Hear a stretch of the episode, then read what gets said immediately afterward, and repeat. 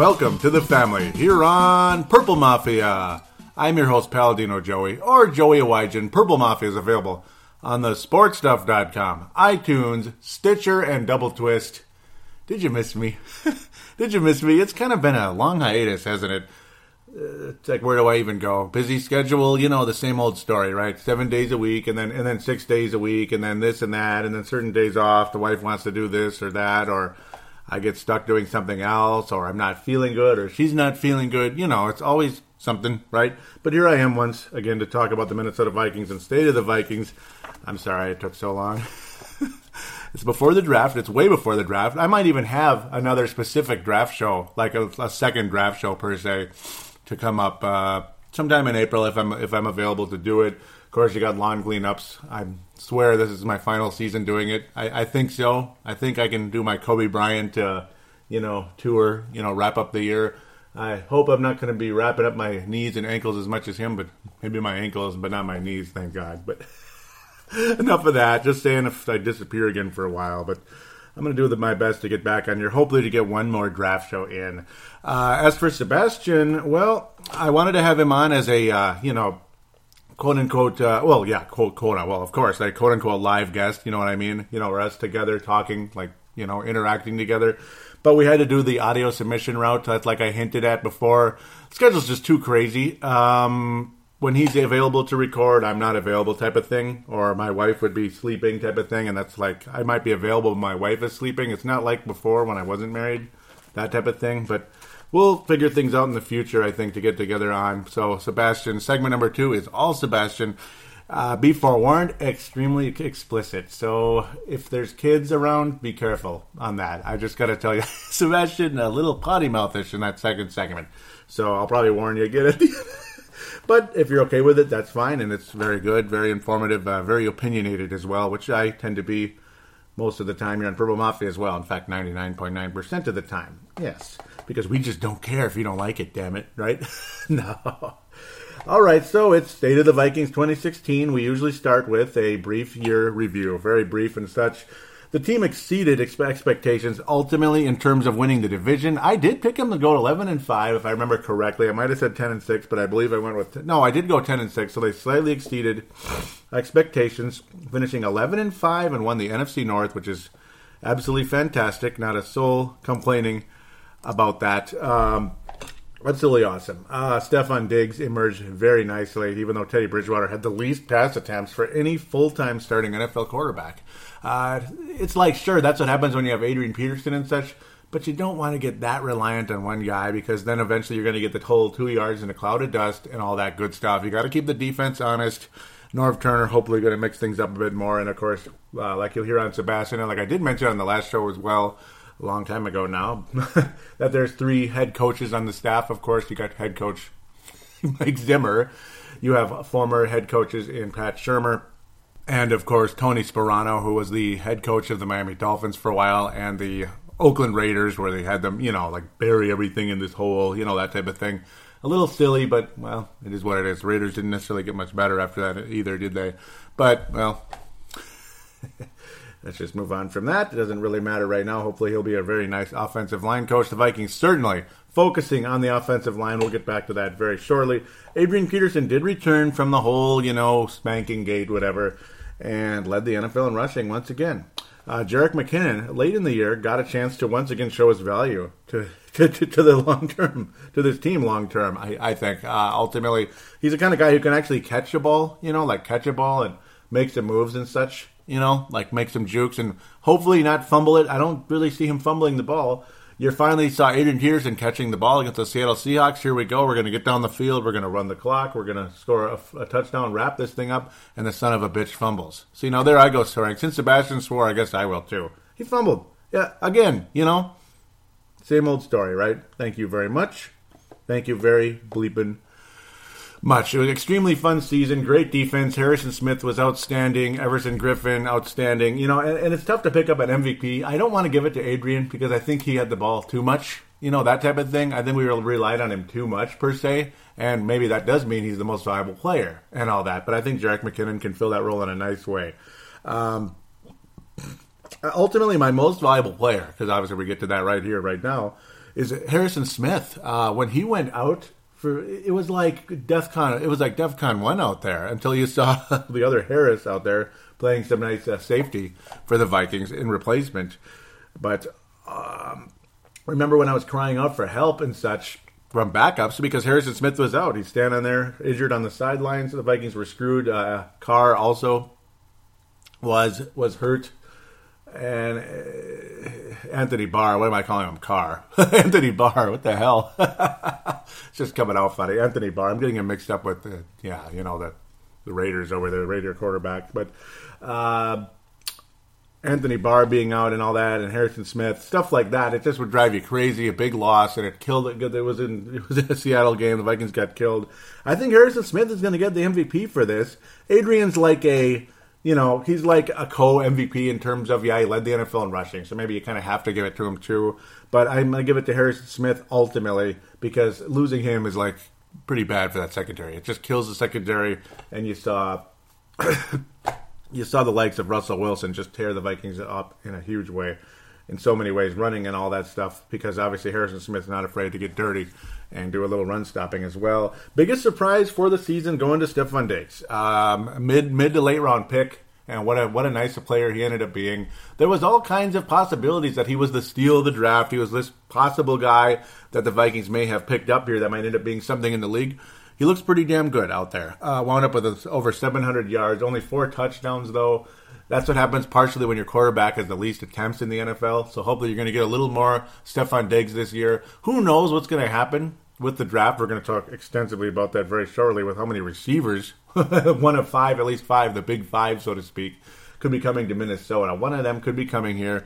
Most mock drafts have the Vikings taking a receiver, like it or not. Uh, it just kind of is what it is. Of course, Mike Wallace being gone. If he was re-signed and restructured and all that, The, then maybe you're going in a different direction. But obviously we're not probably going to be going at the O-line either because of the signings that we're going to talk about in a minute here. I'm just bouncing everywhere already, but that's how it goes. And you have a state of the Vikings. There's a million things to get to. But uh, ultimately, Diggs, just a wonderful, uh, wonderful surprise for us here in Minnesota. We have a number one receiver, hopefully, as long as he's not called for taunting. He gets a little bit too excited. Sometimes, just a little bit. Uh, it's okay to get excited, but maybe kind of share it with your teammates some more. Don't be like Steph Curry, you know? Don't be making it all about you. Yeah, that's why I don't like Steph Curry. Now now I'm bringing it over to Purple Mafia. But Vince Germano is just going to kick my ass right now, doesn't he? Uh, speaking of Vince Germano, the Cleveland Browns uh, acquired... See, this is, you know, we can go off topic into the into that as well. Cleveland Browns getting R G three, Robert Griffin the third. Did they get it right this time? Who knows? He's a big name, obviously. Can he stay healthy? Who knows? And, of course, the stupid uh, Johnny Football, Johnny Manziel, ends up just getting cut and all that. And they're like, the hell with him. So, who knows when he's going to resurface. He's going to have to really straighten things out. I still think he could be a good N F L quarterback if he'd straighten things out. But how many guys in the past were, well, pro- troublemakers and such, problem childs, and they didn't straighten things out? Like the Lawrence Phillipses and so many more. They just never do, some of them. And hopefully Manziel isn't one of those, Ryan Leaf, all that. Uh, biggest disappointment, well, the injuries to the offensive line are a disappointment. Um, Sebastian made a good, interesting comment when we get to the fan interaction much later in segment number three about how, how could the O-line be a disappointment when they've sucked for four years? I get that, totally. Uh, the injuries were disappointing, though. So I'll go with that. That's kind of a kind of an off-player thing. It's kind of a generalizing deal. But Mike Wallace is a humongous disappointment. And the chemistry between Mike Wallace and Teddy Bridgewater was a huge disappointment. Bridgewater overthrows Wallace. And other times Wallace can't can't uh, catch up. Or Bridgewater underthrows Wallace. It's just like one or the other. He underthrows Wallace, overthrows Wallace, this, that, and that. That's where the frustration came in. And that's where some people at times like to call Teddy Bridgewater a backup quarterback because his accuracy drops dramatically after a certain range. But it improved dramatically during the later stages of the season, giving us hopes that he really truly is a uh, long-term quarterback for this team, a upper echelon, uh, top third of the league quarterback, we'll say, that type of thing, top of the third of the league starting quarterback, and then you go from there. But he made the Pro Bowl, though, just like Alex Boone, right? Or was it the other guy? Yep. Oh, boy. Andre Smith. Yep, they made the Pro Bowl. You know what I'm saying? So, but we all know what the Pro Bowl can be. It's not quite what it used to be, but still, it's an honor, and it's a wonderful thing, and Bridgewater was good in that game. Mike Wallace, the disappointment. Harrison Smith, M V P. Biggest surprise, Stefon Diggs. And ultimately, Wallace, as we wrap up the brief year review, and yes, it's brief because we've got other stuff to get to, uh, Wallace was cut, of course, after being unable to uh, renegotiate his contract because he just didn't want to because he's a S O B, right? He makes a stupid comment about needing a real quarterback because he signed with the uh, Baltimore Ravens and Joe Flacco. Uh, Flacco's a good quarterback. He's got a good arm, but Wallace, come on, man. Did you have to say that? Was that really necessary? And then, of course, he does the old flip-flop, and you'll hear Sebastian rant about that in segment number two. Mm, Sebastian did a pretty good job of it, so maybe I'll leave that alone. So we segue into, into free agency. Let's do that. Well, free agency. Hmm. Where do we go from here, right? Well, we just get to the offensive line, don't we? Top priority.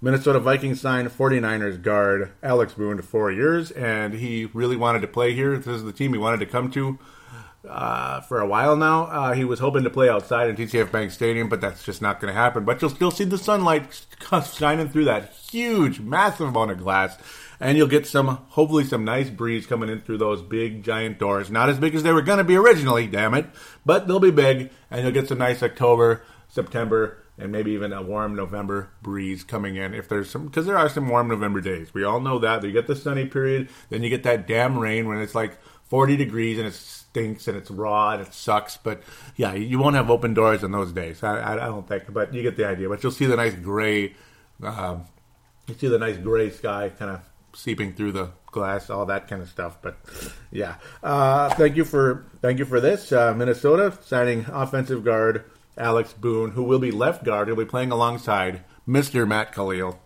Very good. Hopefully he can make Khalil look a little better out there, help him out. That would be a big deal.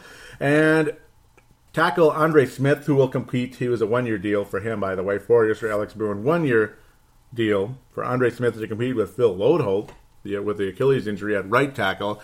Don't be surprised to see Andre Smith win the job. Maybe even Phil Loadholt retires, or he'll have to settle for a backup role. We'll see what happens. Or if Andre Smith is a huge disappointment, well, maybe that's why they signed him for one year. That type of thing. But there is a there is an approach here. There is a goal to improve that offensive line, because you give Teddy more time to throw the ball, the Vikings will be a much better team.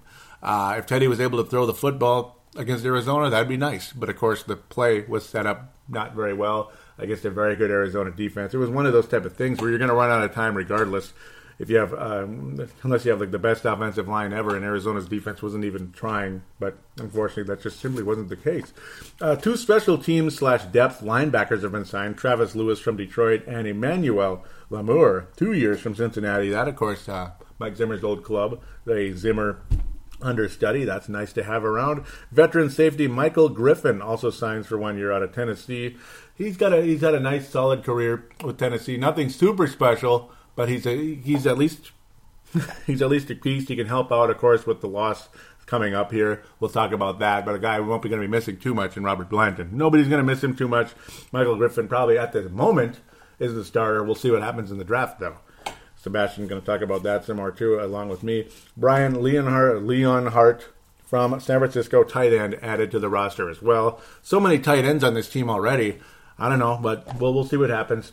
Obviously, a depth pick, we'll uh, depth pick, maybe competition in the preseason, all that, and all the way back into April and such, which we're already almost in April, if you can believe it. Returning free agents, Marcus Sherels has been signed for two years. Ellison Asiata. Terrence Newman is back for a year. And defensive end Justin Tratou has returned to the Vikings, yes. Justin Tratou, I love that name. Of course, it sounds more French, probably, but Justin Tratou, yeah. Sorry, free agent department, well, departments, that's cute. Free agent departures, Josh Robinson off to Tampa Bay. Well, happy trails, Josh. Um... Yeah, uh, this was kind of under the radar a bit. You didn't really even hear about it. But Josh Robinson, you know, the cornerback, Josh Robinson, taken in the third round not that long ago. Happy trails, Josh. Uh, that's it. Sit off to Tampa Bay. Robert Blanton, happy trails to you as well. Off to Buffalo. He'll probably get cut. But no, I don't know. I don't think he's going to be starting for that Buffalo defense. Somehow I don't think so, but watch. No, if Mike Zimmer couldn't get Robert Blanton to play at a higher level, uh, I'm not really a fan of that uh Not really a big fan, no. Not a not a big fan of Rex Ryan, really, to be quite honest with you. Trying not to cough to death here. Sorry about the clicking noises. You got to do what you got to do. DeMarcus Van Dyke, barely knew him, off to Atlanta. He's a safety. And, of course, Mike Wallace to Baltimore. Yes, so that's about it. That's free agency for the time being. Free agency is not going to win you a Super Bowl, but it can help you add pieces and, and fill holes, add depth, that type of deal. The way you win a Super Bowl is through what? That would be the N F L draft. At least most of the time, right? Even the Patriots, who make nice, smart free agent signings, well, they make really intelligent draft picks that, uh, well, build the foundation of the franchise, don't they? They they just do, don't they? So, shall we segue into El Drafto?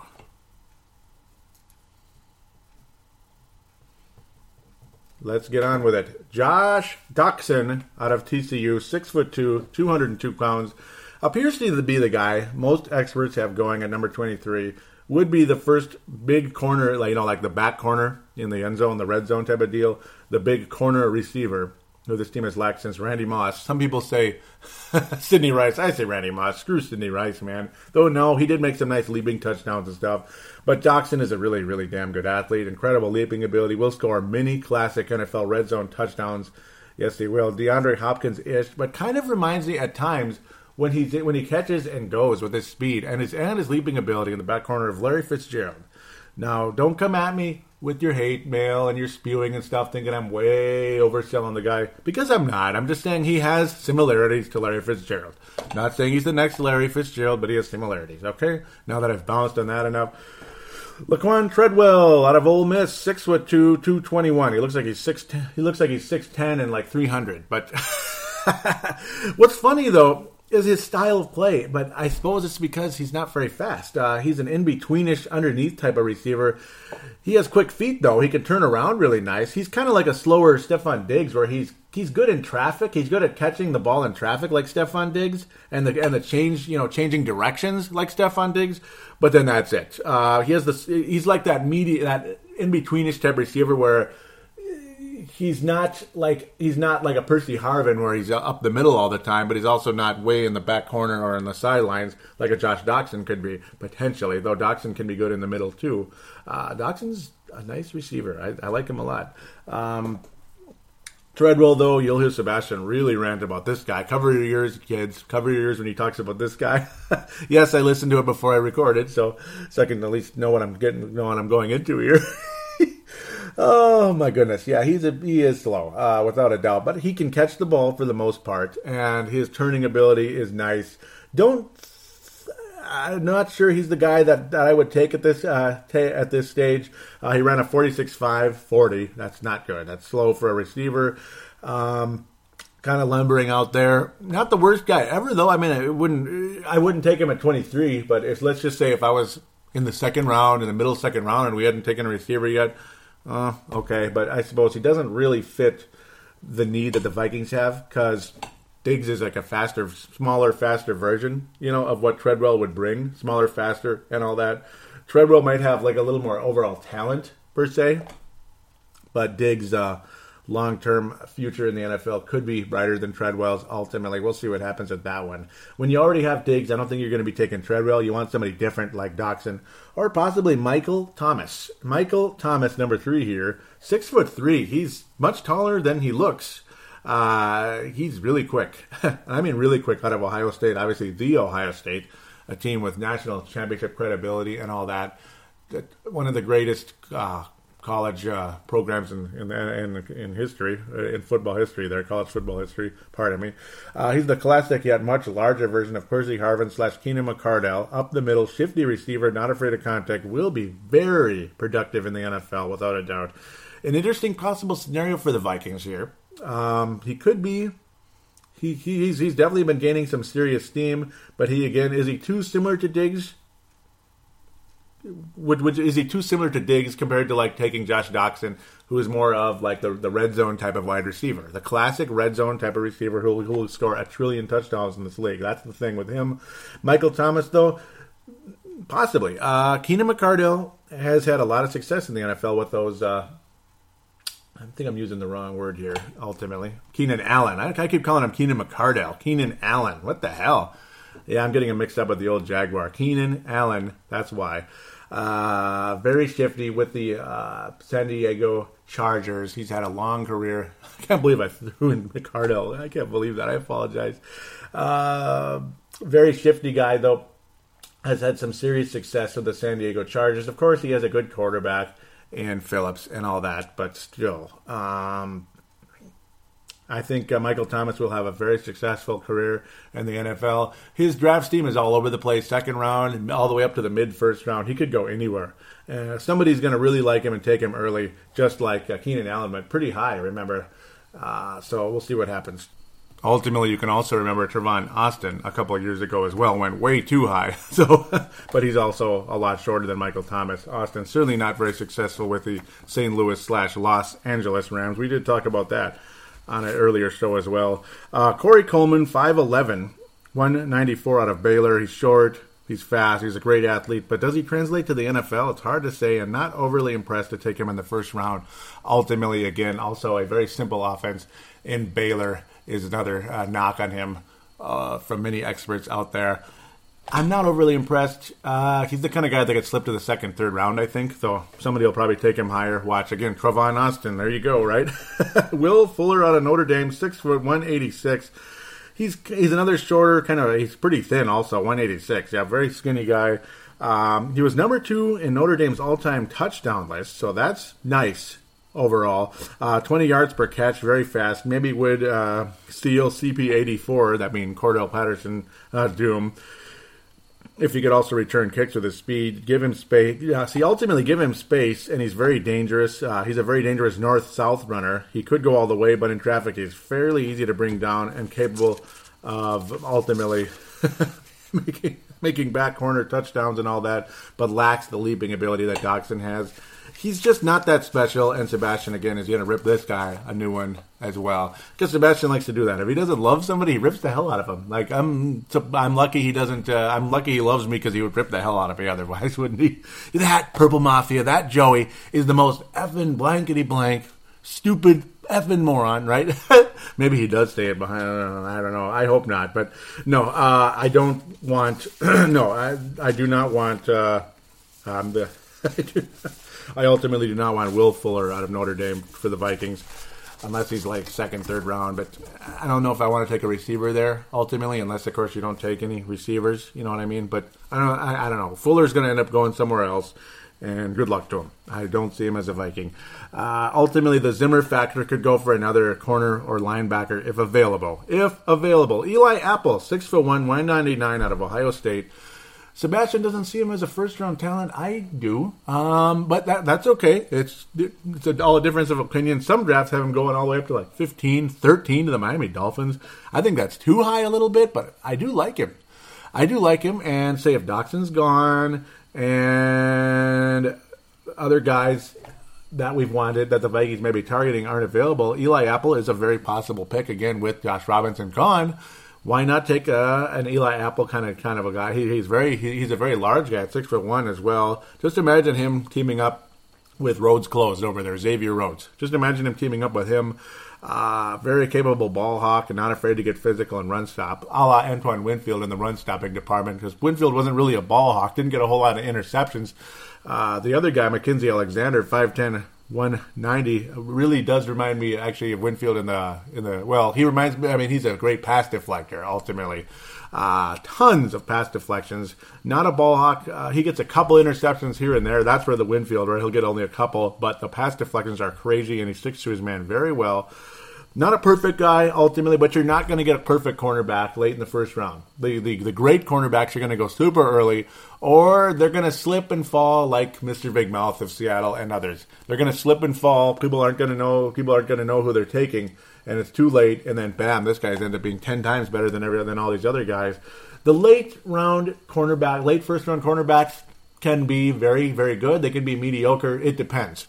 Uh, Mackenzie Alexander is one of those kind of guys who could be really good and he could be really mediocre. I really like his ball, uh, his pass deflections and such, but ultimately will will his uh, speed and his cover ability translate to the National Football League? Maybe, hopefully.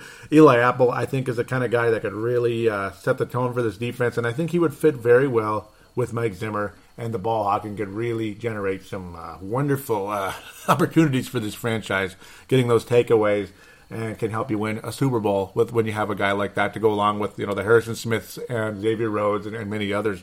Eli Apple, Harrison Smith, uh, Xavier Rhodes. Mm, that's a nice combination, I think. Cody Whitehair, six foot four, three oh one, Kansas State, was a guy that a lot of us had at one point, but with the change uh, and the, but with the moves in free agency, that changes things here. Cody Whitehair is a guard. He's not a tackle in the N F L. He's, he's very good, but that's his position. He's a guard. Uh, you don't want to mess around too much, putting a guy at a position that's probably not his, you know what I mean? That type of deal.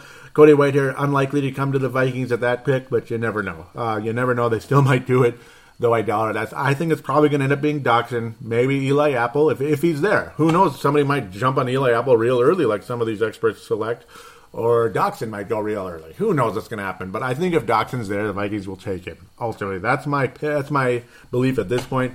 Leonard Floyd, an extremely good linebacker from Georgia. A few mocks have him sliding to the Vikings, but very few. Ultimately, probably too good to fall to number twenty-three. He is a fantastic pass rusher, and he's very fast. Uh, really like Leonard Floyd.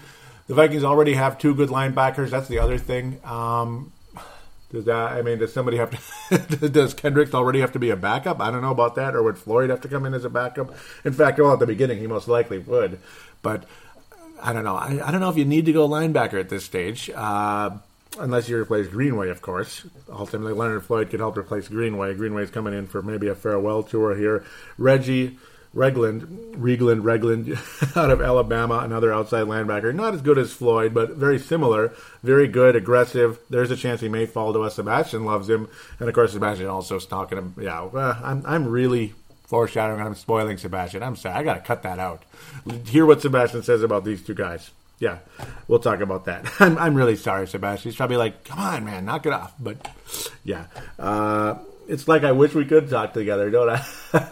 But at the same time, you know, it's, yeah, well, whatever. Uh, expect the Vikings ultimately, though, after the first round to focus at safety, cornerback, and offensive line in the mid-later rounds if a wide receiver is taken at twenty-three. It all depends. Otherwise, you might see a wide receiver taken in the second or third round. Who knows? Uh, receivers are, are a crapshoot, man. You could take a guy tenth overall, he could be nothing. You could take a guy... Uh, in the sixth round, he could be awesome. You, you just don't know. It's rare. It's rare, but look at look at Stefon Diggs. Fifth round pick, and look how good he is. You know, he, he's a very good football player. Stefon Diggs, really been happy with his production in the league. He's got number one receiver potential. The chemistry with him and Teddy Bridgewater was great for a little while. It faded for a, for a, for a, for a time as well, and that was a, a bummer. It seems to always happen that way in every sport. Things fade a little bit for whatever reason. The coverages adjust, this and that. You know how that works. Certain quarterbacks in the N F L die after like a year or two because the coverages adjust to him after he had some success, and then he doesn't. He's unable to handle it, and that's it. That's it, and that's not good. Um, but, yeah, expect the Vikings to take uh, to focus defensively and possibly offensive line, offensive line, in the later, in the mid to later rounds, ultimately, if a wide receiver is taken at twenty-three. Yes, I'm repeating myself, but that's how it goes. I also highly recommend, just like a couple of years ago when I recommended the Vikings to take a running back in the third or fourth round, and ultimately they took Jerick McKinnon, and I was applauding the hell out of it. And look at Jerick McKinnon.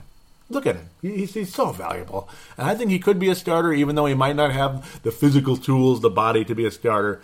I think he has the game to be a starter, though. And I think he has the versatility, the speed, all that. Really like Jerick McKinnon, and I applauded the heck out of the Vikings taking Jerick McKinnon in the in the in the two thousand fourteen draft. It was a it was a wonderful pick. This time around, now I recommend the Vikings to take a developmental quarterback, and that's as a backup, a backup quarterback long term to be t- uh, to for Teddy Bridgewater. Ultimately, uh, Cardale Jones is an extremely athletic player out of Ohio State. So there's Ohio State again. A pretty big arm, and reminds me of Colin Kaepernick a little with that extreme uh, extreme speed. Very, very few attempts in his college career. Only fifteen touchdowns, seven interceptions. So kind of Bridgewater-like in that sense. Not many pass attempts for uh, Cardale Jones. Completed about sixty-two percent, which isn't spectacular, but not terrible. We're looking at a backup here. We're not trying to bring in a guy to compete with Teddy Bridgewater and mess up the whole thing here. That, that's the thing. Uh, Cody Kessler out of U S C, I like him a, a, a little bit too.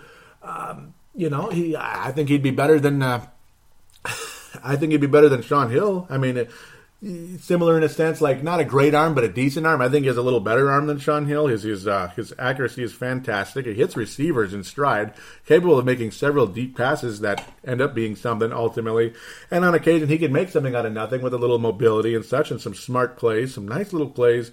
Uh, could be a nice mid-round type of a pick, maybe fourth, fifth round, to be a backup to Teddy Bridgewater. Um, my hope is, yeah, yeah, that the Vikings do take a backup quarterback somewhere. Again, not to compete with Teddy Bridgewater. You don't want to bring in a guy who ends up being, you know, who's like ranked really high and then screw everything up. And I know they're not going to do that, but that's why you might be like, why would you take him? He's, his accuracy isn't that good, or he doesn't have a big arm, because you're taking a backup. Um, and I like what I see out of these two guys. There's more out there. That's why I'm going to probably do another show at some point. Need to get this one out right now. Might do another draft show. We'll see, with like updated thoughts and stuff. Maybe things change here and there, and maybe I got a, like a seven more quarterbacks to look at, but who who knows? But these are two guys that I looked at for a little while extensively on uh, on Cardale Jones. Really, actually, kind of like him ultimately. Some of you might be laughing. Teddy, uh, maybe maybe Sebastian right now is cursing his head off about that one. I don't know. It's it's all opinions and such. I, I don't think Cardale Jones is going to get is going to get us killed out there, and I certainly don't think Cody Kessler would. Really like uh, Kessler, actually, very accurate. Uh, smaller guy, small in stature. That's the one thing. Uh, Cardale Jones is six foot five, a big beast out there. I think he'd make a nice backup quarterback. Maybe, who knows? Maybe he'll start for somebody, but eh, I, I don't think so. And I don't think Kessler's a starter either in the N F L. But who knows? You just never do know ultimately. So with that, I already mentioned the M V Ps and all that stuff, and you'll hear Sebastian's versions as well. Actually, you're going to hear his on Fan and Direct. No, no, no, he does mention it in his in his in his bit here, so you'll hear that, and you'll hear it again on Fan Interaction and such in segment number three. So with that, we're going to take a quick break and then segue over to Sebastian Balls.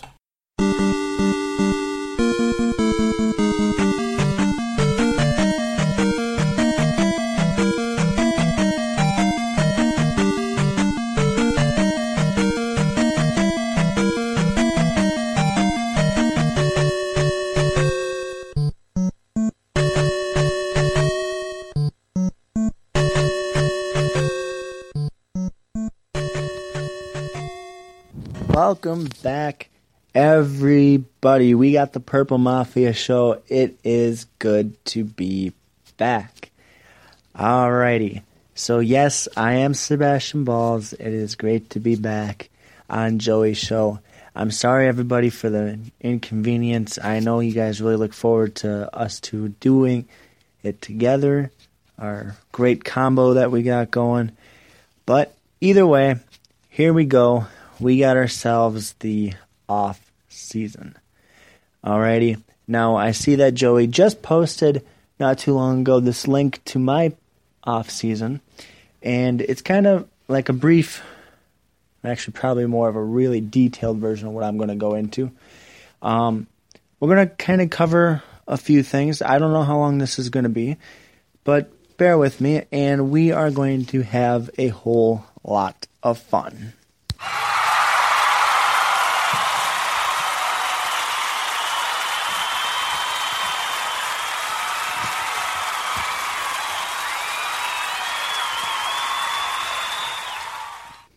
All right, so we're going to keep going forward here.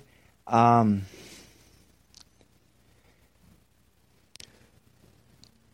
so we're just going to go over here some more stuff. Um, like I said, it's good to be back. Uh, I'm really excited. This is my time of year. This is what I really look forward to. It's draft season. We are officially thirty-some, thirty-two, thirty-one, thirty-three days away from the N F L draft. thirty-one. thirty-one days away from the N F L draft, and boy, am I excited. All right, now we're going to actually go over a couple things. We hired a couple new head, or not head coaches. That would be really bad if we had to rehire a new head coach. A couple new positional coaches in Pat Shermer and Tony Sperano. Now, we have now officially three coaches that used to be head coaches under Mike Zimmer on the offensive side of the ball alone. And two of them are positional coaches, which is really incredible to me that you can get a guy from being an offensive coordinator one year to be a positional coach the next for a team that hasn't won a Super Bowl. Now, you know, normally these are the type of moves Super Bowl teams are about to make when they're about to hit their stride and really hit their run. If you kind of get what I mean, wink, wink, everybody. This is the time of year. This is the exact year where everything comes together. We got Boone coming in. We got Smith coming in, guys. We have an offensive line, and head coach Mike Zimmer texted Adrian Peterson and Teddy Bridgewater and said, there is no more excuses. It is time to go. That is quote to quote. Skull Vikings, let's win this game. God, am I excited. Woo! All right. Now, he's also asked a few more questions down in frickin' beautiful-ass Florida, where it's really nice and it's still pretty chilly up here, typically.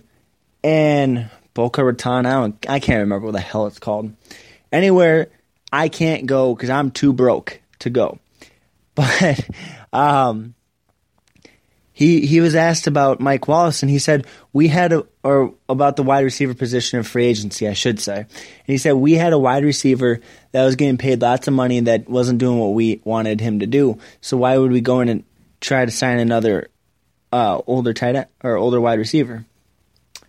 Boy, did he just point out Mike Wallace after Mike Wallace blew out Teddy. Now, don't get me wrong. I saw his, you know, the comments saying, oh, Teddy's my guy, da-da-da. I don't care. You can't take back what you said. Actions speak a hell of a lot louder than secondary words. Right, guys? Um, but, yeah, I mean, as Coach Zimmer putting Mike Wallace on blast, I mean, I love it. And then Coach Zimmer said that C P wasn't ready for the N F L when he came in. It, you know, in every aspect, he wasn't ready to be a professional, and he thinks that he's on the fence. Now, for Coach Zimmer to say Flash is on the fence means Flash is putting in work that we don't see. He isn't seeing the field, obviously, but there is work going in. Now, I know he blew off uh, Mike Zimmer's guy that he wanted him to go work out with last year. I know this, I know this, I know this.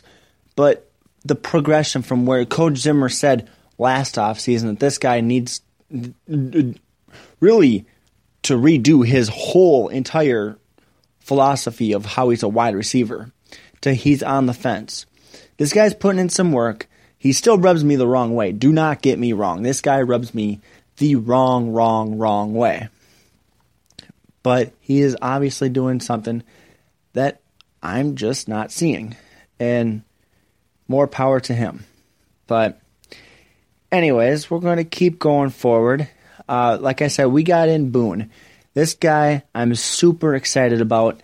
His first words when he got here were, if, no, it was, when my agent told me that Minnesota was interested, I said, I don't care who else is interested, I'm going to Minnesota. Now that's my type of guy.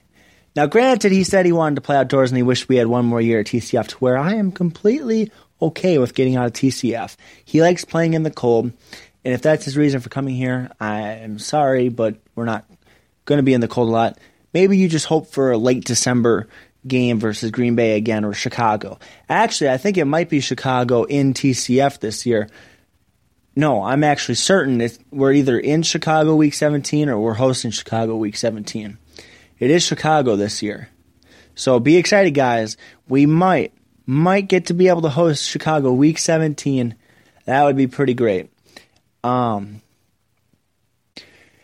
all right, now, I also am really excited about Smith coming in here. He's a former Bengal. I know we got Lamur, and I'm not really going to touch on Lamur. He's just a depth guy. Uh, he's always been a depth guy. I'm glad that we've got a Bengal as a depth guy. I mean, let's face it. Yeah, we haven't signed Chad Greenway yet, and he has, a, I guess, a chance of starting.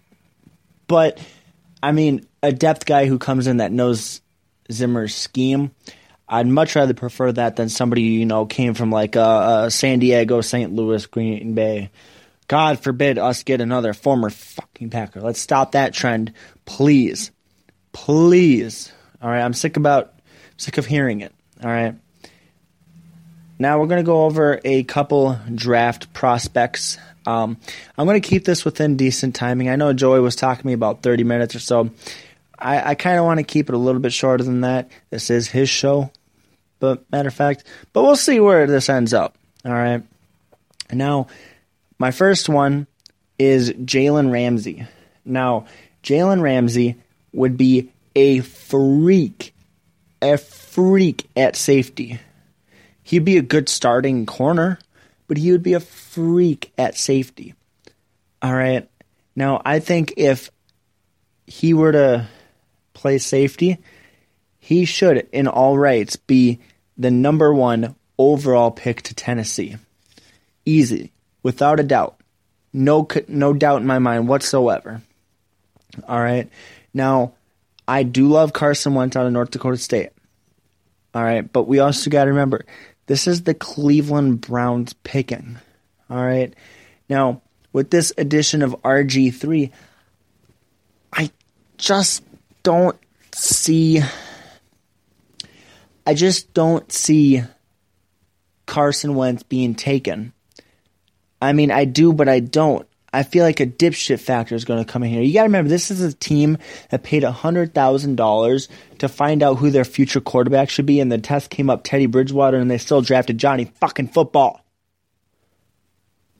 This team is a bunch of freaking idiots. They have a baseball guy doing analytics for a freaking football team. You can't even get the freaking football portion right. Why the hell do you bring in a fucking baseball guy to do football shit? No. So you gotta count on the dipshit factor. They just brought in R G three.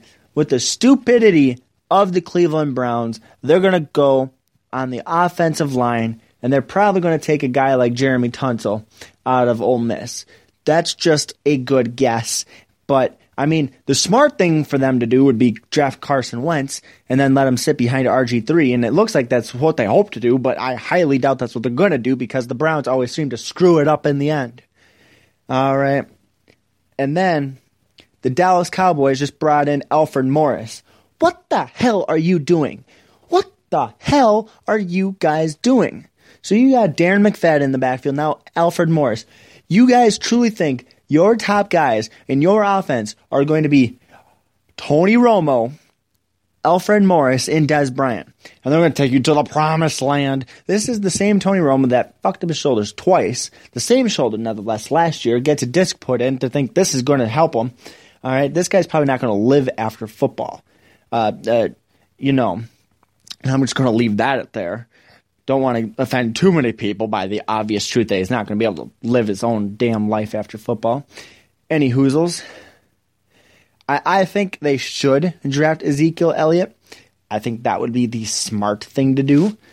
But I can see them actually going to DeForest Buckner out of Oregon. They need to rush the quarterback on defense. They need to, they need to, they need to. It is their only option, you know. And then Jacksonville, I see them taking Miles Jack. It's just the perfect fit. Now, I see a lot of people saying, oh, the Vikings should get Miles Jack. You dumb motherfuckers. He's not falling to us.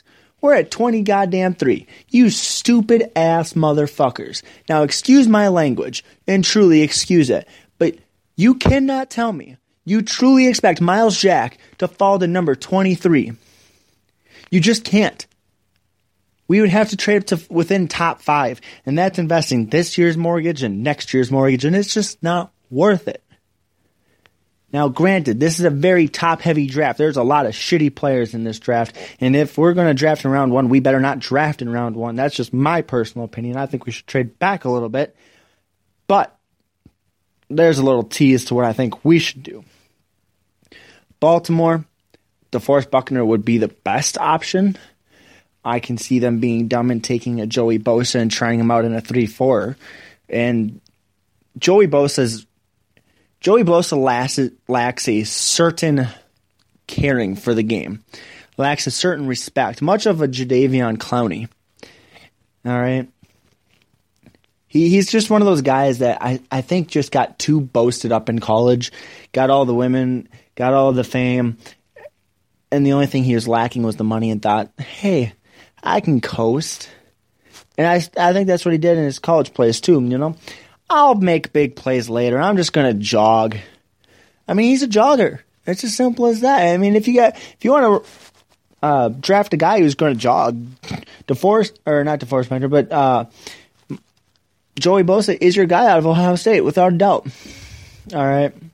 Now, I actually think that Philadelphia would probably be in best interest to draft him. I mean, that's still within the top ten. I think he's a second-round prospect, to be honest with you guys. I think he's a total bust, one hundred ten percent if you take him in the top ten. But, like I said, the N F L is full of dipshit factors, and there's a lot of people who do a job that, quite frankly, don't deserve their job. And my good friend Drew Bunting and I definitely, definitely would do a hell of a lot better. All right. William Jackson the third, I, I think he's a a solid corner. I think Tampa Bay would take him.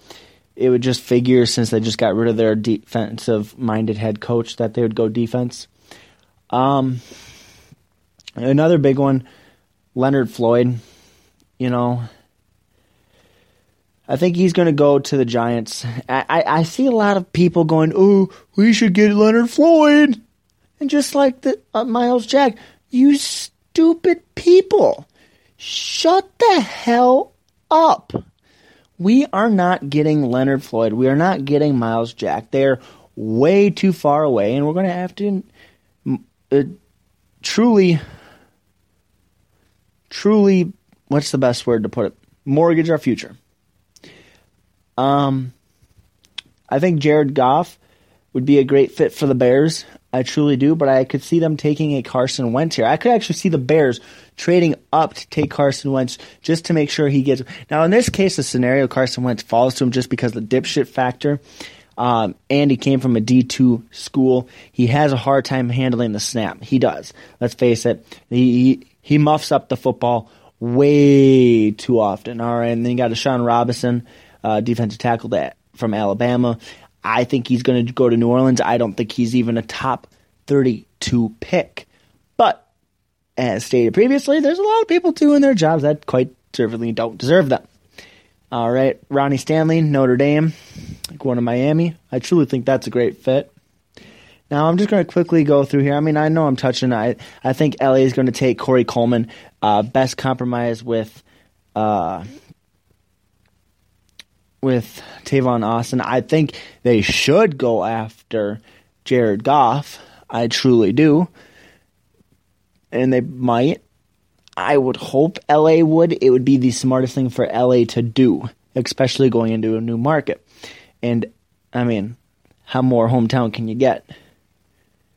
All right. I think the Lions are going to take Vernon Butler, defensive tackle out of Louisiana Tech, uh, Minnesota. You know, I I want us to take I want us to take Doctson with pick number twenty-three. I do.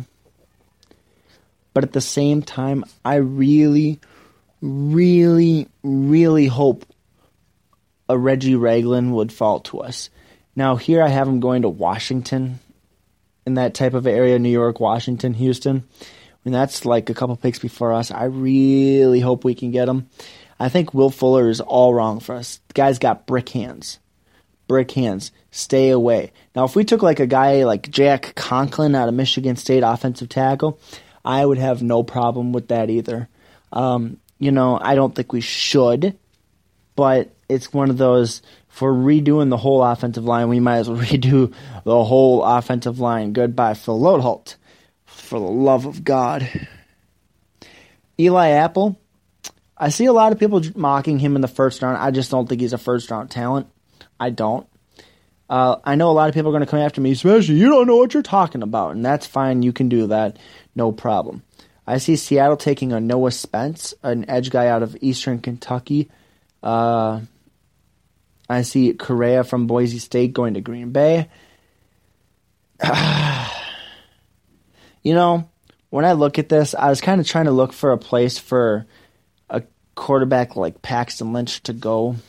And usually those third quarterback type of guys go high. I had him falling to Arizona. It was just one of those perfect fit type of deals.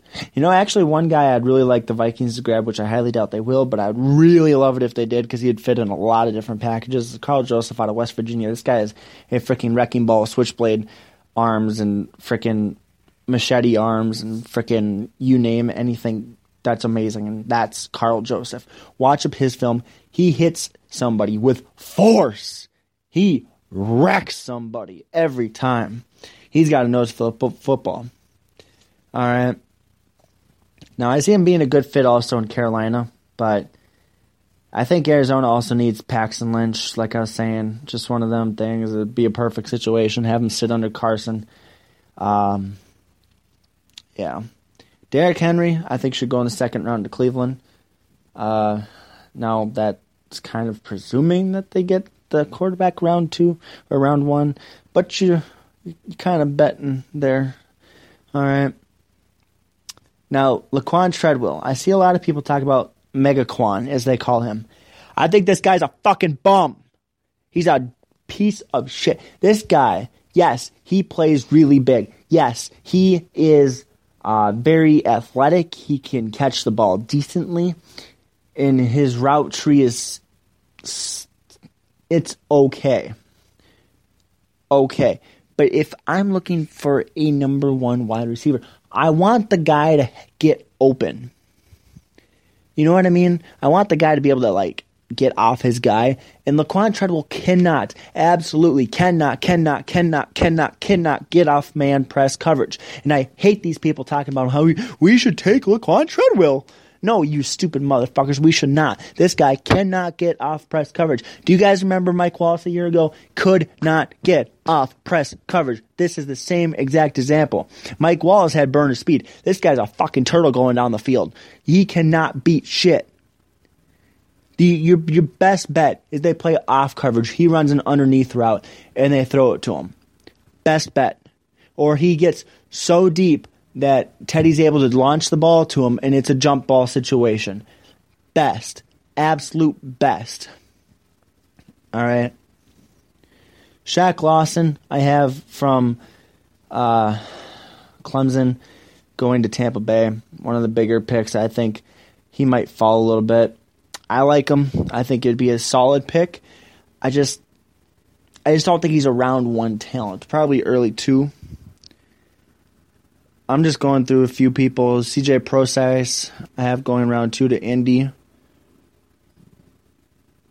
Cody Whitehair, I have falling to the New York Jets. I don't think he's a first-round talent at all. I mean, I think I think he's got first-round potential. And I see a lot of people saying, oh, the Vikings should draft Cody Whitehair. I, I don't think that's a good idea whatsoever. Because I think it's almost a given that he's going to have to be a guard at the N F L level. I don't think he has what it takes to be a tackle. I see a lot of people also mocking us to take Braxton Miller round two. I think that's the total wrong way to go. I think we should either go offensive line or defense on the first pick, and I think we should go to Tyler Boyd from Pittsburgh round two. This guy had a different quarterback every single year he was there and was able to put up really decent numbers, and he catches everything. Everything. You guys want to go back and look at his stats for me, please? He dropped like maybe, I want to say five passes in like two, three years. This guy catches everything. All right. Now, I think Von Bell is going to uh, slip all the way to Pittsburgh in the second round. New England's got back-to-back picks. Congratulations, New England. Uh, so that's kind of like a like a brief overview. Uh, one guy I would really like us to take in the third round would be Malik Collins, defensive tackle out of Nebraska. I think he would be a very solid pick for us. I think we could use more help on the defensive line. I mean, I'd rather have more depth on the defensive line than really anywhere else. Uh, one person who I think is not is not a second-round pick is Johnny Cash whatsoever.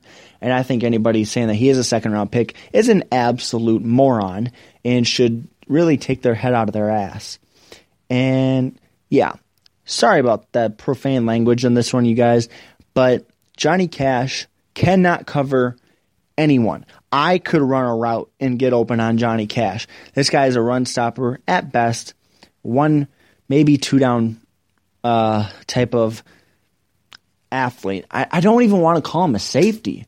I don't, but he's not big enough to be a linebacker, in my opinion. I just don't think he carries the weight of it, at least.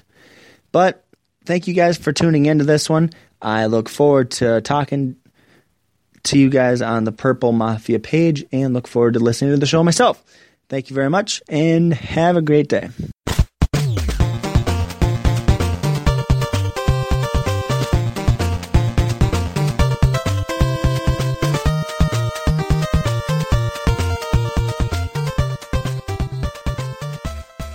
We are back here on Purple Mafia, segment number three, fan interaction. There'll be a bit of catching up to do here. And, of course, at the end of the show, if I please do remember, and I got it right here. I got the got the list right here. The annual Purple Mafia Star Awards going out to the, well, the Gold Star of the Year, Silver Star of the Year, Bronze Star of the Year. For all you guys out there on Facebook and Twitter that have commented. Yes, sir. Um, hopefully you enjoy it. Hopefully you're going to be, uh, those of you that won, please, uh, I, hope, I really hope you're listening. That's the most important part. They actually hear it. I'm just, uh, I'm going to be very pleased to give it out to you. So there you go. Um, well, we're leaving off like we did before, Purple Mafia episode twenty twelve, like we always have, Super Bowl review. I really enjoyed doing that show, and it was cool seeing Denver accomplish what they were able to. Quite a run. Even though at the time I didn't consider them much of a special team. Uh, as we continue under the Facebook page, I talked about Robert Griffin the third being released from Washington. A few comments involved here. Sebastian thought it was to be expected. Kind of commentary back and forth. Uh, Sebastian definitely not a fan, uh, ultimately. He says, uh, if I wanted a quarterback that could only run, I'd get Webb back or T-Jack. But I don't, so... Yep, yeah, you gotta love Sebastian. Mark Carlson. Sebastian's in Mankato, as you heard in the previous segment, and wasn't that fantastic?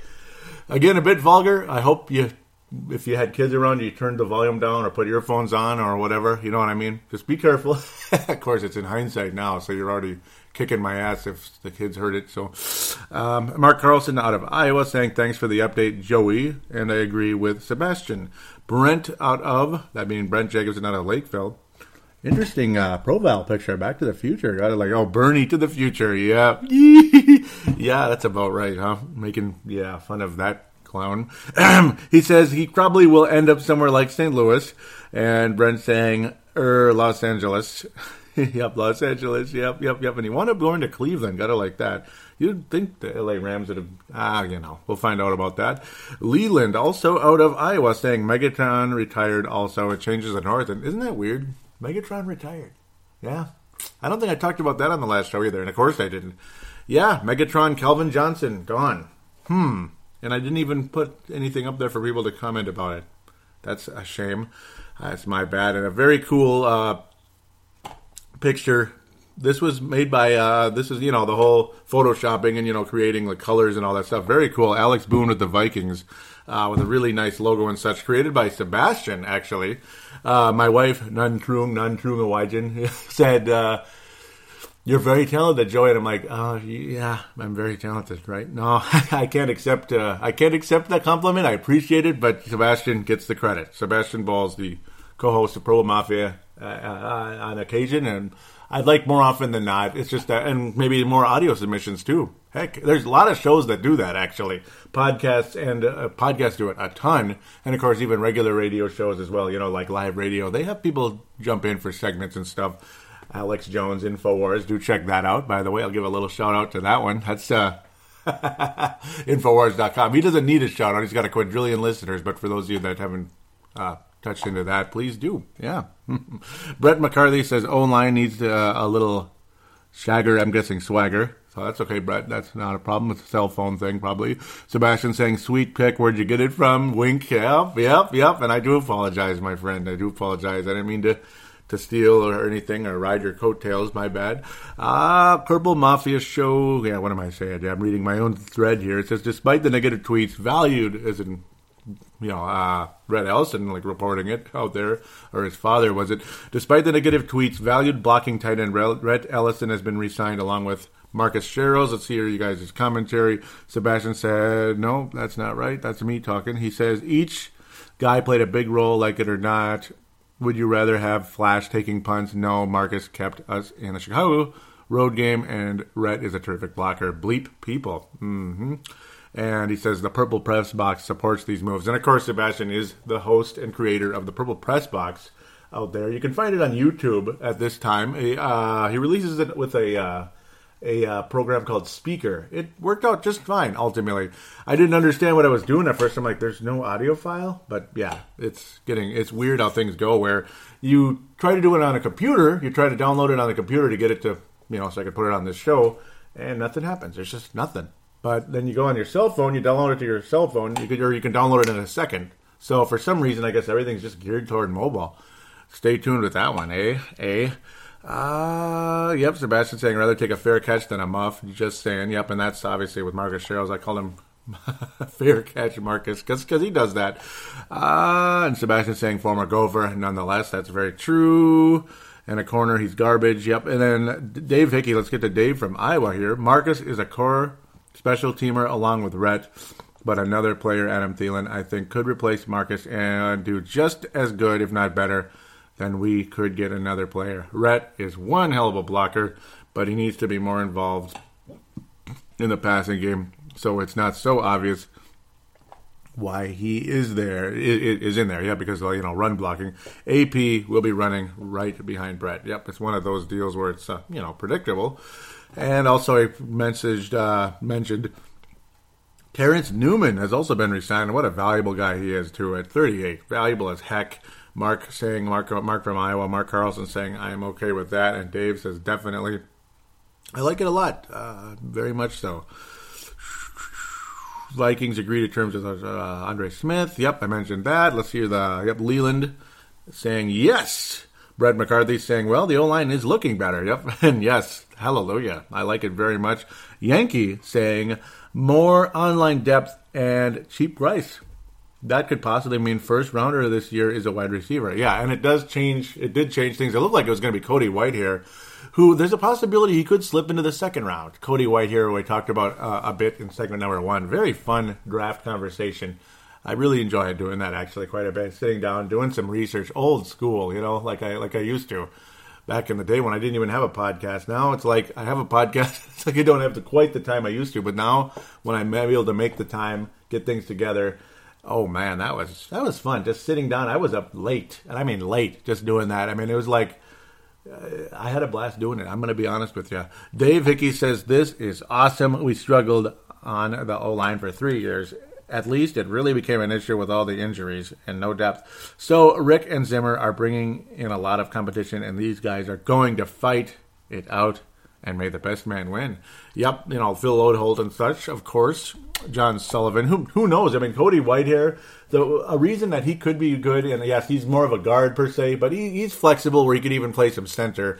Uh, but I don't know. Sebastian may or may not agree with that one. He's uh, basically convinced he's more of just a guard. But who knows what will happen there. Robert Griffin the third reportedly will send to the Cleveland Browns. Yep, obviously that's old news now, of course. That was on Paul Caniff's birthday, March twenty-fourth, if he's listening. Happy birthday to you, Mister Paul Tuniverse Caniff, uh, thirty-six years of age, you son of a gun.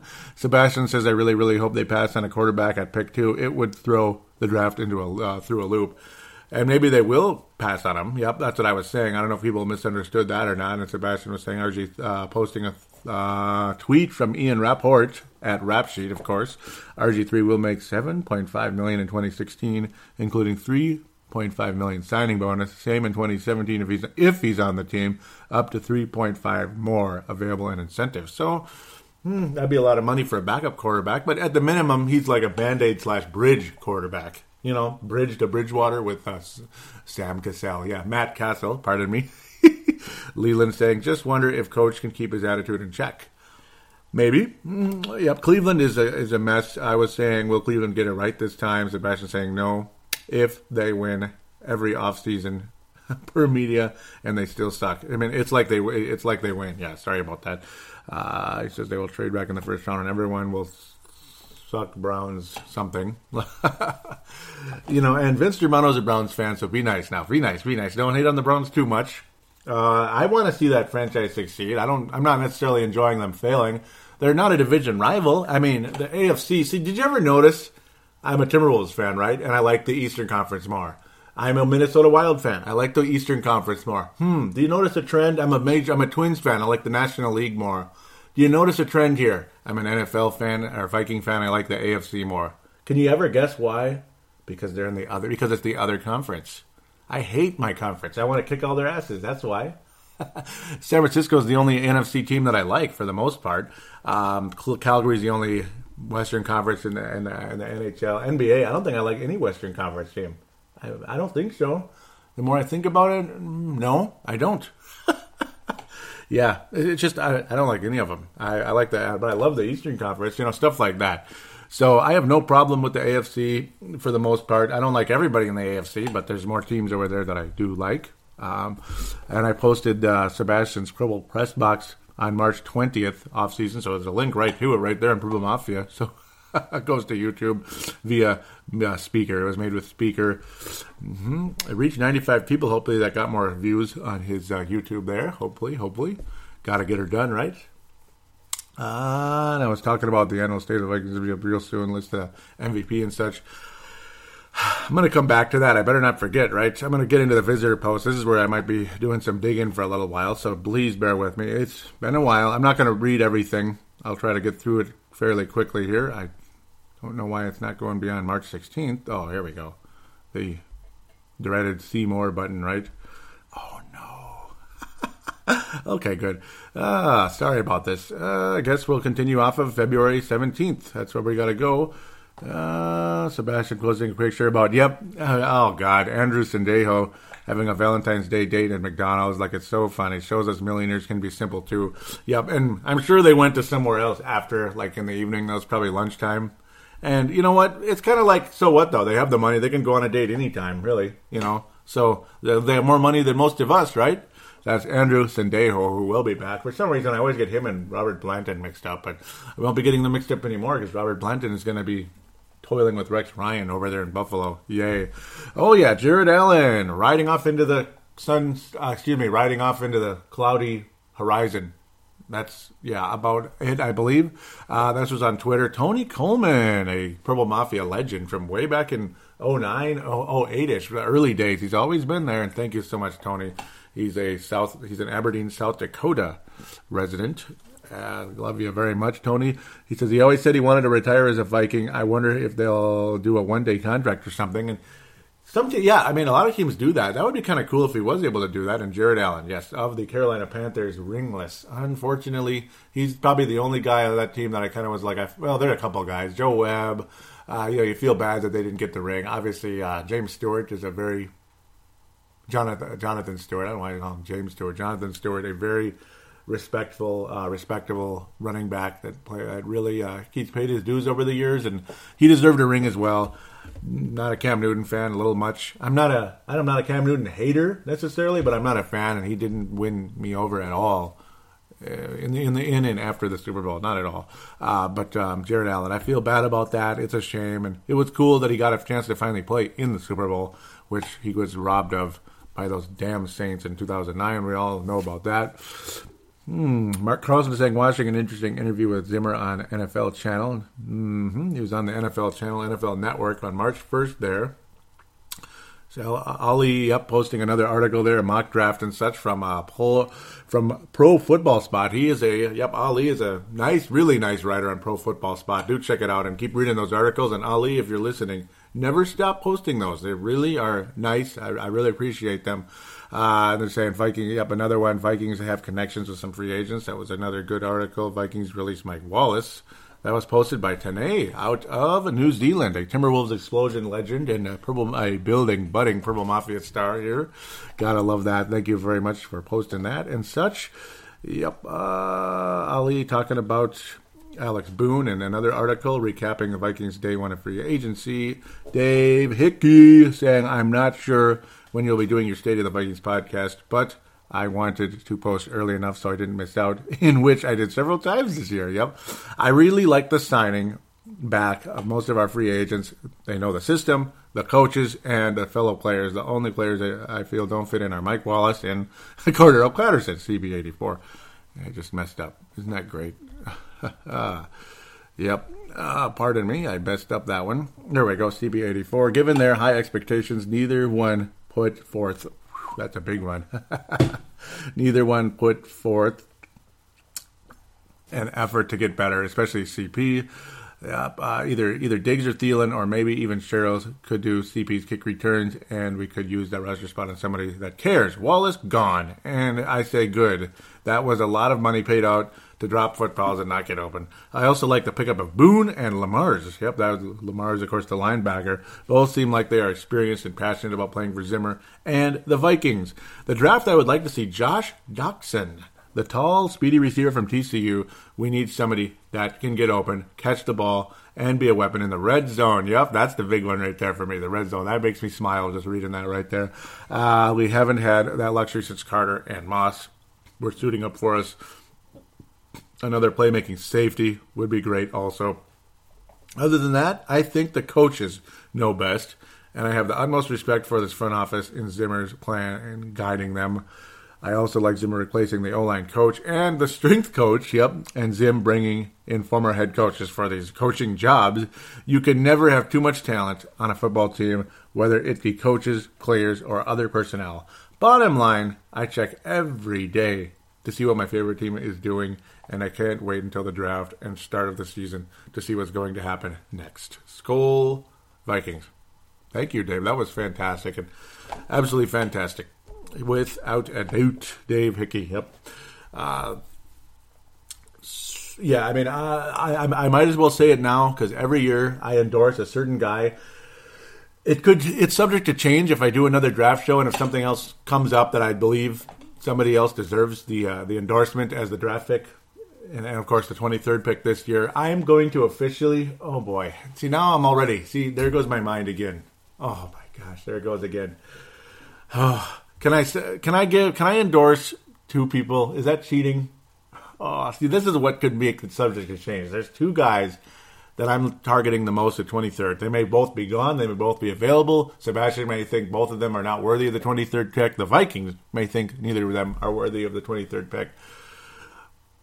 But if I'm taking a receiver, it's Josh Doctson. Uh, the corner receiving, you know, the leaping ability, back corner, red zone offense. Red zone, touchdowns. Let's Let's finish things in that red zone. That can that can really bring Teddy Bridgewater's confidence up. Uh, numbers, everything. You know, the Vikings win a lot more games when you have a receiver like that. Teddy Bridgewater just gets better and better with a guy like that as well. It makes the whole team better. But the other side of the ball, the other side of the field, so to speak, facing the other direction, you know what I'm saying, is Eli Apple. Uh, that's a that would really get things going. Um And McKenzie also would not be a bad pick either with all those pass deflections. Talk about shutdown corner. Either one of those guys, I just, I'd be very happy, honest to God. McKenzie ranked a little bit lower than Eli Apple. Sebastian doesn't think he should go in the first round. I think he can. I'm not going to have a huge disagreement about it, though. I'm not like, are you crazy? Because, you know what? I'm no expert. I'm not an expert. But from what I saw, I like what I see.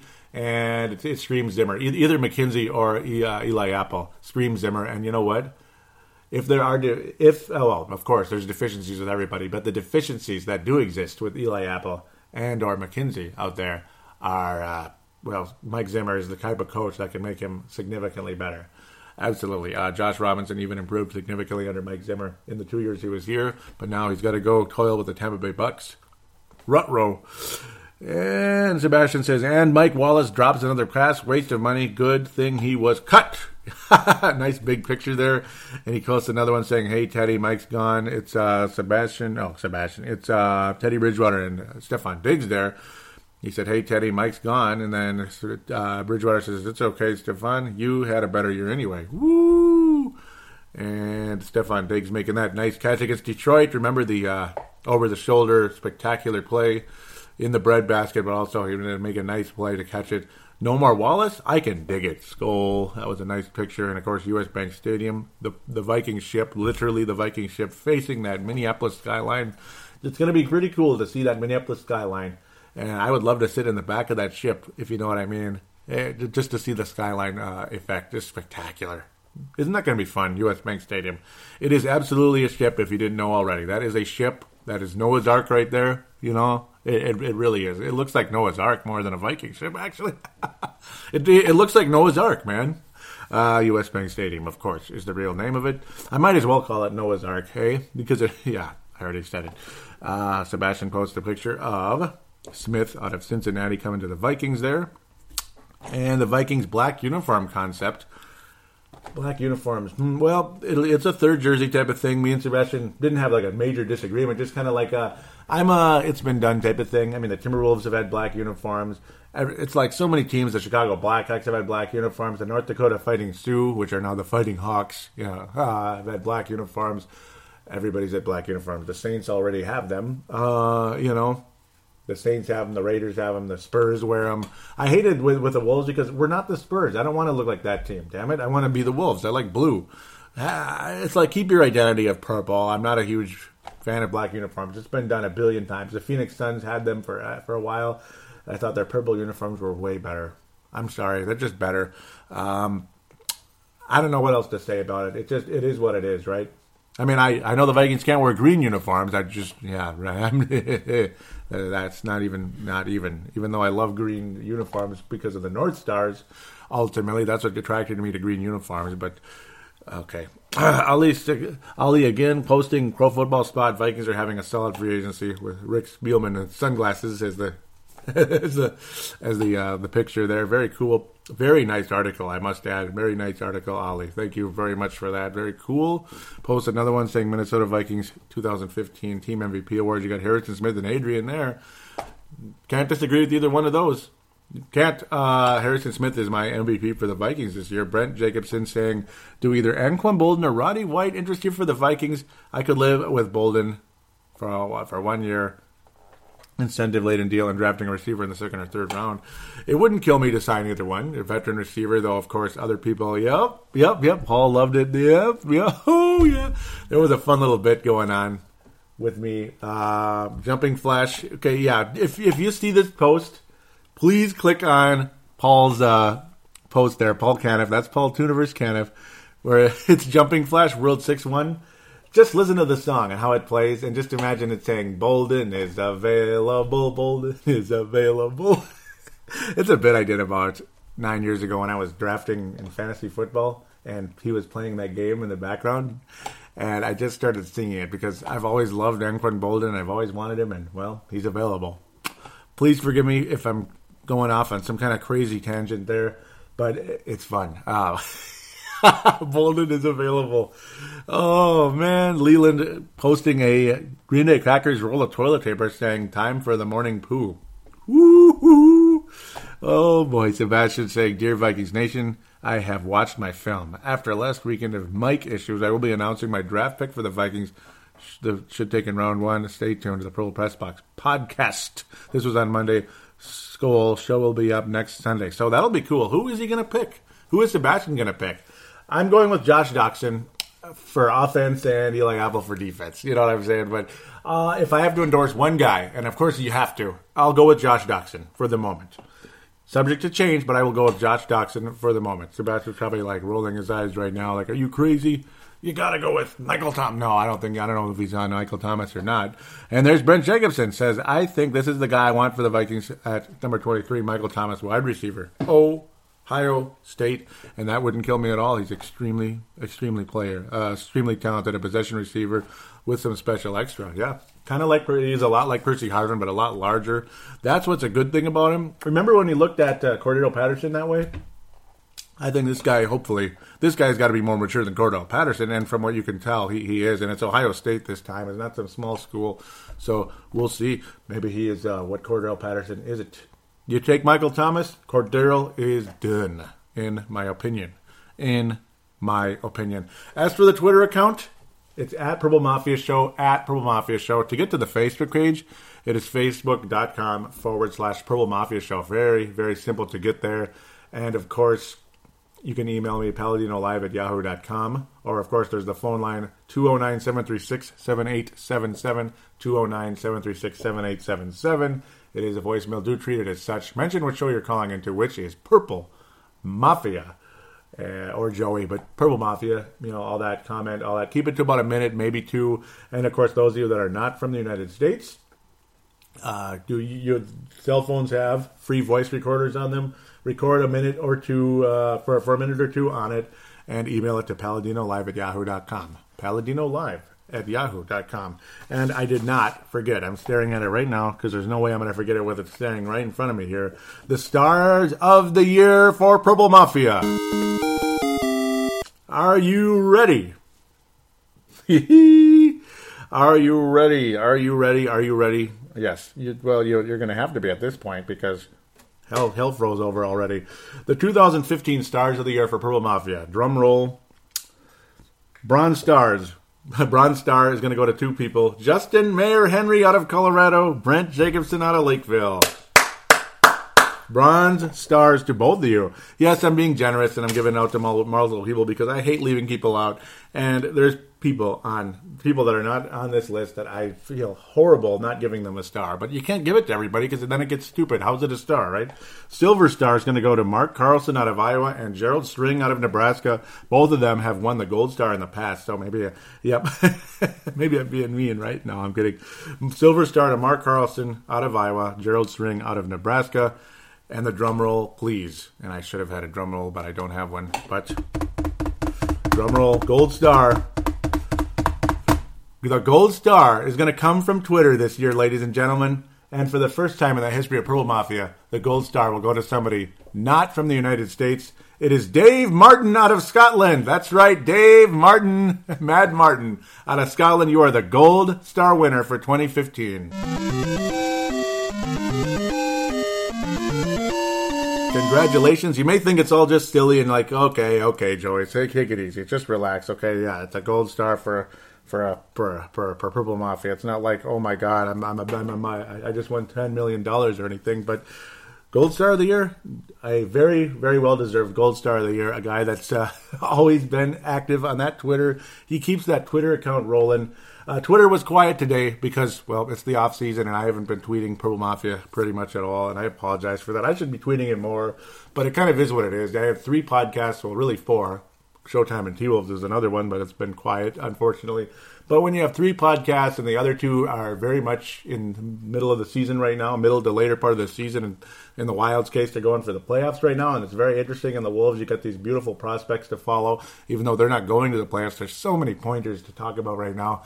It's hard to talk about Purple Mafia this time of year. That's the thing. Even though there's a lot of exciting stuff always going on in the draft, but the draft is always so much fun to talk about. Much more interesting than free agency, in my opinion, even though free agency can be very interesting and it can really fill some holes and some voids, and Vikings did a fantastic job this year. But uh, Dave Martin, well-deserved Gold Star of the Year for twenty fifteen. God bless you, buddy. God bless you. Thank you so much. So uh, I guess we're going to have to put the wraps in this episode, eh? Uh, it, it wasn't quite as active as I thought on the Facebook page, but that's my own fault. And plus, I think part of February got cut out. Uh, I don't know why it's not loading anymore. The further back you go, it just kind of stops saying see more. It just dies. So some beautiful stuff had been posted over the course of time, and it, uh, it went away. So I apologize for that deeply for those of you. Like Dave Hickey posts so many good articles. And you know what? I'm going to give stars for this episode as well because I need to. For this particular episode, Gold Star is definitely going to Dave Hickey. Uh, Gold Star to Dave Hickey for this episode. So that counts as twenty sixteen. You're uh, you're on the list. You're the first Gold Star winner of twenty sixteen. Well, yeah, yeah, because it's this now the N F L year of twenty sixteen. Even though the Super Bowl still counted as fifteen. Yeah, did you get the idea? Uh, so we're doing the N F L fiscal year, so to speak, of Purple Mafia. Dave Hickey, first Gold Star winner of the year. Silver Star. Eh, Silver Star, where do we go with this one? Silver Star. Eh, yeah, I'm, I'm going to give it to Sebastian, even though he doesn't want... Yeah, he. I can give it to Sebastian for uh, regular shows. He didn't want to be on the yearly thing, because he, he could always be on the yearly thing, even though he was kind of quiet because he's been busy with his, his own show on YouTube over there, the Purple Press Box, which I endorse. As a Purple Mafia approved, you know what I'm saying? And the Bronze Star is uh, going to Brent Jacobson. Uh, yep, Brent Jacobson's going to get the Bronze Star for this show. Dave Hickey and Sebastian and, and uh, Brent Jacobson right there. Purple Mafia Hall of Famers, without a doubt. Thank you guys so much for your inclusion on this show. God bless you all very, very, very much. Dave Martin, congratulations again. I, I just feel so happy giving it to him. You know, I mean, he's, he's always so active on that Twitter account. And there were some weeks where I would just, I, I would just, I would concentrate on Facebook, and then the poor Twitter would get like left behind. And I, I feel so bad about that. And it's like Dave has so many cool things to say, and he's entertaining and passionate about this team. and, uh, you know, just letting you know how appreciated you are, Dave. So thank you very, very much indeed. Uh, Mark Carlson and Gerald String, legends. With uh, you know, they've got a gold star of the year each and a silver star for twenty fifteen. And Justin Mayer Henry jumping on board the stars of the year. Very active early, a little quiet later, but still always awesome, awesome commentary. And his brother Josh Mayer Henry as well, uh, very involved. And uh, being really stupid because I knew I was going to forget. I knew I was going to forget. How stupid of me. Let's hear your M V Ps first before I step away. What a jackass I am, right? And Josh Mayer Henry, very active on here as well. Why is this popping up? I just want to go to the comments. Okay, that's my own fault. So I almost, I knew I was forgetting something. I knew it. I was like, this is a little too short here. Something ain't right. So my bad. Uh, your M V Ps, Rhett Ellison, according to Sebastian Balls. Rhett Ellison, disappointment, Mike Wallace, surprise, Stefon Diggs. Those are good choices. And, and Hunter as well, number ninety-nine for the biggest surprise. Apologize for this, guys. Apologize. You're probably like, why the hell is he? Brent Jacobson says, disappointment, uh, Wallace, or the O-line. M V P, the defense as a whole, biggest surprise, Diggs or Hunter. Sebastian wondering why the O-line is a disappointment. They have let us let off let over thirty-five sacks the last four years. Uh, Yankee says Wallace beats Khalil for disappointment in my book. Josh Mayer Henry says M V P is the linebackers. Disappointment Wallace without a doubt, and surprise would be Diggs. Mark Carlson says, I've been surprised by Diggs and hope that other players are inspired by his play as well. One question, kicker. I don't care who kicks, but I want no more misses. I love the range our kicker has, but many missed last year has me questioning. Thanks, Mark from Iowa. And I asked him who uh, Yankee and Mark's M V P are. Bridgewater, according to Mark Carlson. I, I give it to Bridgewater last year. This year it's going to Harrison. Bridgewater just, I don't know, to me, not as involved. Uh, I, I don't know. Uh, you could tell he's he's improved, but they didn't give him, they didn't let him pass as much. That's not necessarily his fault. But Harrison Smith got it this year. Sebastian says Marcus Sherels is also tied for his M V P. Marcus Sherels, huh? Huh? No, that's okay though. Uh, Josh Mayer Henry says I think kicking will get better when Walsh gets back indoors. Yep, for the majority of the games. Yep, and Josh Mayer Henry deserves a uh, co. A co-silver star for this episode. I was thinking that uh, Yankee will get a bronze as well. I'm just very generous. It's the it's the annual show. This is the annual show. Purple Mafia is going to turn in April. It's going to turn how old now? Man, uh, eight years old. two thousand eight. It's two thousand sixteen. Damn, eight years old already. Yankee says defense deserves the M V P. Offense needs to click better. And Teddy needs to have more confidence and take more shots down the field because A P in the backfield should get our wide receivers with one-on-one coverage. Yeah, I mean, you would hope so. Yeah, that's great thoughts there, Yankee, over there out of uh, out of Brooklyn Center there. Thank you very, very much indeed. Yeah, I believe he's from Brooklyn Center. He was before. So apologize if I'm incorrect there. Uh, thank you so much for your involvement with the show, everybody. I really appreciate it. It's been a wonderful twenty fifteen and a start, a wonderful, strong start to twenty sixteen. Dave Hickey already with a gold star for sixteen here in the new N F L season, the new N F L and Purple Mafia season, you could say. Been quite a few years already. I started back in ninety-two. I probably should have started in eighty-five or so, but as a six-year-old, but uh, here I am and there, there I was, a thirteen-year-old in ninety-two. Late bloomer. Here I am all these years later. twenty-four years freaking later, yeah, covering the Vikings on Purple Mafia. Now eight years of this, and then one year on YouTube even before that. Nine years following this team as a alternate media type of guy. Paladino Live on Yahoo long, long ago in a galaxy far away, and they're still up there. They're still up there with goofy uh, video game reviews as well, stuff like that. Even uh, the legendary Chloe Cat, way down, the first videos I ever posted on YouTube. Where tiny little fifteen-second old old school cell phone, you know, flip phone, cell phone camera uh, videos of Chloe the cat in her final days way back in oh seven. Yes, sir. So thank you so much again for your listenership. Apologize for my going all over the place. Mark likes it. Some of you like it. Some, some of you might be like, okay, just end the show already. So God bless you. Sorry for I'm taking too long, and do have a good one. We'll be back fairly soon, hopefully, to talk about the draft. Uh, hopefully, it's hopefully one more draft show. We'll see. Just to kind of, I don't know, rehash some stuff and bring in some new stuff, new thoughts, maybe new, this guy's moved way up, this guy's down, blah, blah, blah. This guy, I'm really on this guy now. But as of this moment, Josh Doctson's my guy, and Eli Apple is a strong second if we look on the defensive side of the football. So thank you again so much. Uh, otherwise, uh, we'll review the draft in May. I don't know if it's going to be that long, but We'll see. So April Fools, everybody. It's Purple Mafia. God bless you. Take care.